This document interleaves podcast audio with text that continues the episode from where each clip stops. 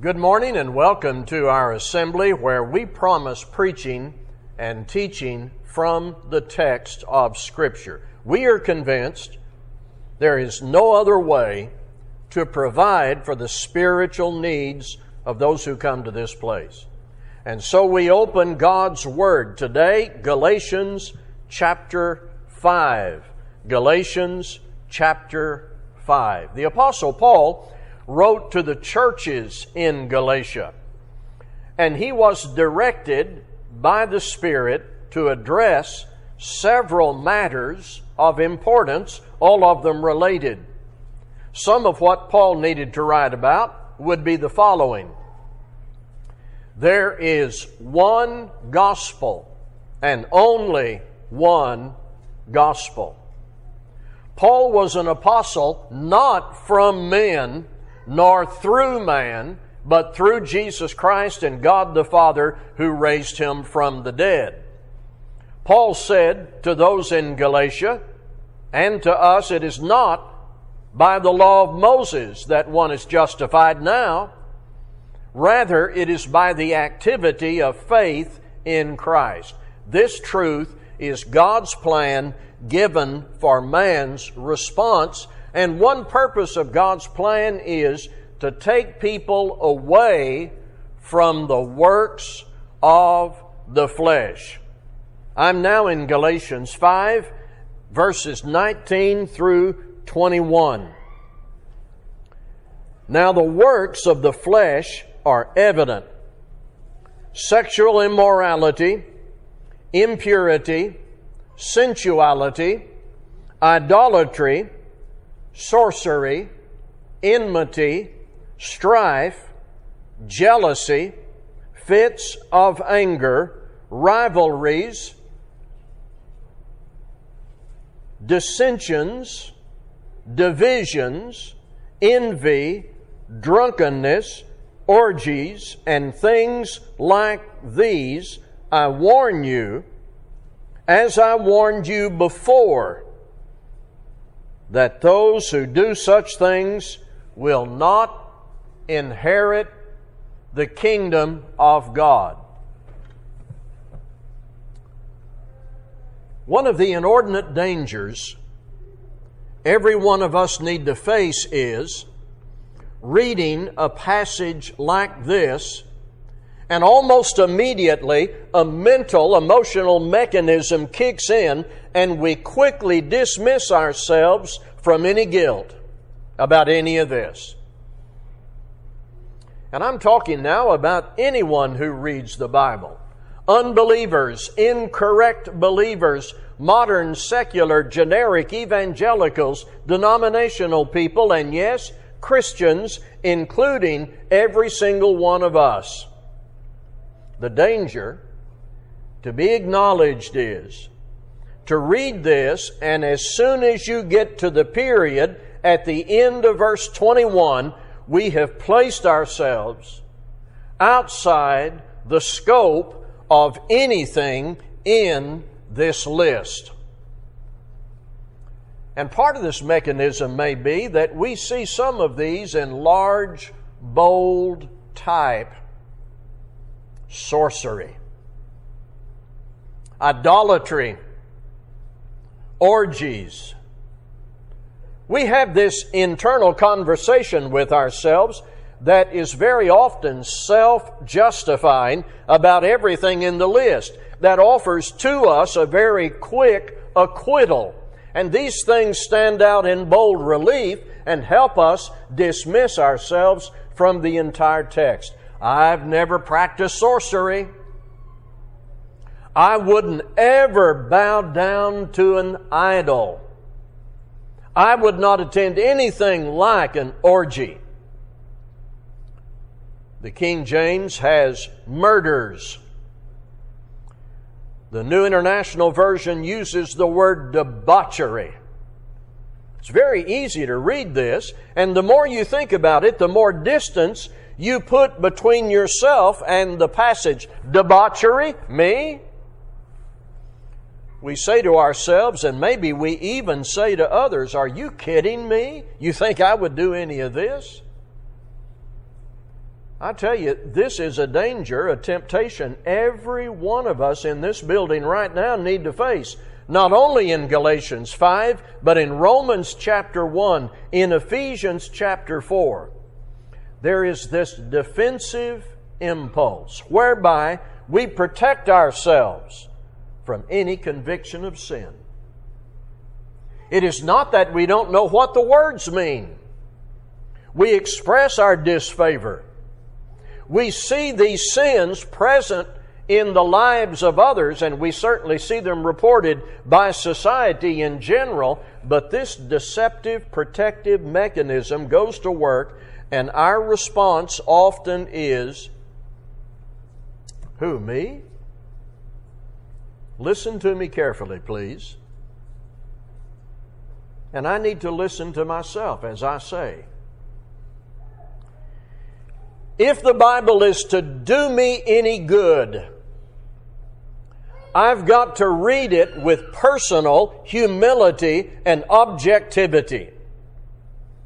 In order to really trust in Christ and repent and purge out any remnant of sin, I've got to read passages like this without immediately excusing myself from every bit of it.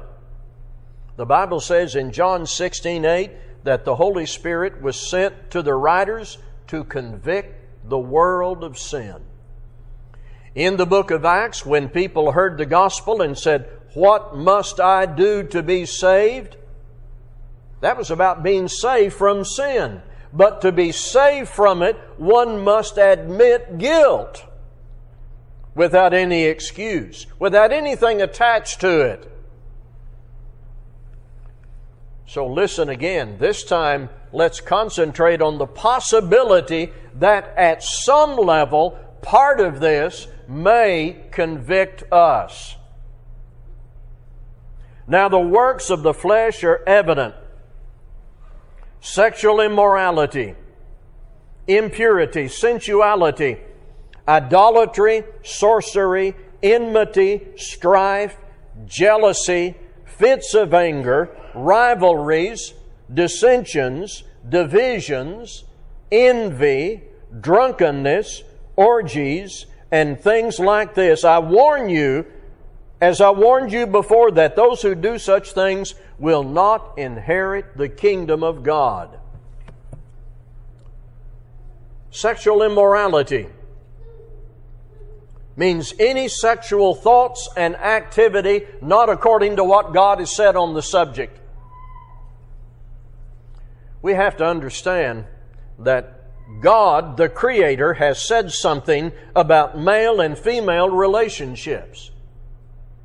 God has said something about that. The world we live in doesn't have much to say about it one way or the other, or maybe in many different ways. No rules, anything is okay, do whatever you want. God has spoken about male-female relationships, and God put sex in marriage. Hebrews 13:4. Let marriage be held in honor among all, and let the marriage bed be undefiled, for God will judge the sexually immoral and adulterous. There just isn't any doubt God put sex in marriage. Not in the backseat of a car for the pleasure of unmarried teens. Not in a motel room with someone you're not married to. Not on a screen for viewing. And not just something two friends do without the permanent marriage commitment that God gave. God put sex in marriage, and when people engage in sexual activity outside of where God put it, let's not hesitate to identify it as sin and a work of the flesh. If you're not guilty of that, good, teach others. If you're guilty, repent and stop doing what God has forbidden. Impurity is an inclusive word designed to identify anything that takes heart and body away from the purity and holiness that God wants in His people. It might be a thought, a word, a gesture, a form of entertainment, or even innuendo. It would include that which is inappropriate between males and females or between people of the same sex. People who are trained in righteousness and who cherish wisdom from God know what this is. They search their hearts about it. In some translations, it's uncleanness. The identification of this sin will do me no good if I don't stop at least to examine my thoughts and words and actions, and in the future take note. Sensuality is an appeal to the carnal, the sensual. It is about what feels good. Sensuality. Though it's wrong, it is about what feels good. Idolatry is what we are guilty of when we let anything or anyone stand between us and God. Did you hear that? Idolatry is what we're guilty of when we let anything or anyone stand between us and God. Money can become an idol.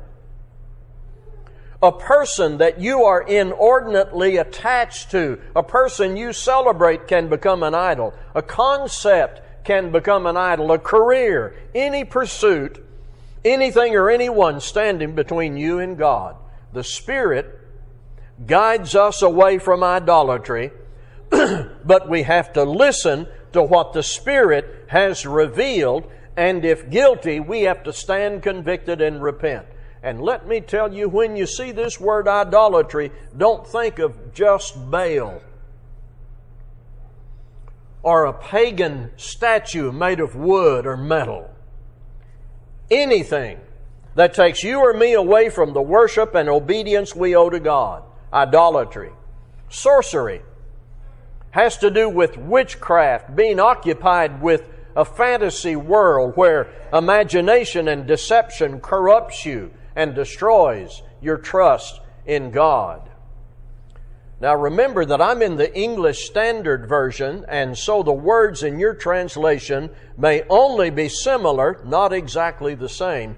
But starting at the middle of verse 20 and into the first part of verse 21, I want you to listen to these words in the English Standard Version and be listening for what they might have in common. Enmity, strife, jealousy, fits of anger, rivalries, dissensions, divisions, and envy. I want to illustrate that. What if you're hiring someone to work in your business? And as is customary, you ask for a resume, and you look at that resume and you have information and you research the background on the person applying for the position, and this is what you discover, not on the resume, but in the background and in the references you consult. You discover that the applicant makes enemies everywhere he goes, creates strife, is known for jealous fits of anger, and the applicant is competitive in the worst way, loves to cause division, and everywhere they've worked, they've left that workplace divided. You're not going to even entertain the idea of hiring that person. We sometimes use the phrase conduct, unbecoming, unsuited to the workplace. When you bundle all these things together, it's easier to dismiss yourself from any guilt. When you look at the whole package, it's easy to say, well, I don't live that way. But take a closer look, and isn't it worthy of note that of these works of the flesh, 8 of them have to do with selfishness that creates conflict in relationships. See, there are the carnal, sensual pursuits which are centered in fleshly gratification. sexual immorality, impurity, sensuality. There's idolatry that occurs when something or someone stands between you and God. Sorcery, that fascination with an imagined world the devil can use to seduce you and turn you. Then, as they appear in the translation, I'm using 8 expressions which have to do with immature, self-centered behavior that creates conflict and tension among people. The Spirit leads us away from these attitudes and behaviors through our personal attention to the Word of God. But the Spirit's purpose is defeated if, as soon as I read the passage, I dismiss myself of any guilt regarding anything that's there. Well, so do this. Maybe you've never been drunk. You're not guilty of idolatry. Have you ever been jealous? Does anger ever get the best of you and is released without discipline? Rivalry, maybe just in your mind, seeking to stand above others and defeat others and hold yourself high with inordinate pride and being supercritical of others in order to elevate and celebrate yourself. Who, me? Could be I need to acknowledge the possibility and then let the Word of God search my heart and my life. Then in verse 21, there are these two behaviors which share in common an absence of discipline and self-control: drunkenness and orgies. Intoxicating the mind dulls the senses and can reduce inhibitions. Anything which accomplishes that effect of dulling the senses and reasoning capacity cannot be justified by people who've decided they're going to serve God faithfully. I read this a few years ago, not written by a preacher, Dr. Haven Emerson of Columbia University. The higher qualities of the mind are the very first to be rubbed out by alcohol. The delicate capacities of intellectual decision and choice and discretion and willpower are those faculties which are first dulled and then wiped out by alcohol because they are the least capable of withstanding its toxic, poisonous effect. In our society, drunkenness and orgies are about one thing: having a good time, against the greater interest of being sober and mature and well-behaved before God. According to the Bible, these are the results when you let the flesh lead you rather than the Spirit. These are the works of the flesh. Which is to say, when your mind is governed by fleshly desires rather than the healthy desires revealed by the Holy Spirit, you are vulnerable and you are open to these attitudes and behaviors. And Paul wants us to know this: those who do such things will not inherit the kingdom of God. My main point this morning is this word from God, this revelation of the Holy Spirit through Paul, will do us no good at all if we just quickly read it and dismiss any personal conviction about any of it. Just take the whole package and toss it under the assumption, who, me? That mechanism that says, who, me, is a deceptive weapon of the devil. He wants us to do this. He wants us to come to Galatians 5:19 through 21 and glance at it and browse it and say, I've never had anything to do with sorcery, and then toss the entire text. We can't let that happen. The devil wants us close to the door of conviction, but he doesn't want us to go through that door and be convicted. He wants to torment us. We just have to say no to the devil. The greatest power of discipline and restraint you can have in your life is to walk by the Spirit, which will always mean learning and living the Word delivered by the Spirit. I know out in our secular world there are techniques and books and programs, and men and women have developed all kinds of things. There are pagan religions which offer severe measures to curb the desires of the flesh. There is nothing as powerful or more powerful than to walk by the Spirit. This is God's way to take you out of sin and keep you out of sin and prepare you for heaven. Reminders are good for us, like this one. Those who do such things will not inherit the kingdom of God. I know that, and you know that. Are we just going to say, who, me? Once guilt is admitted, it can be removed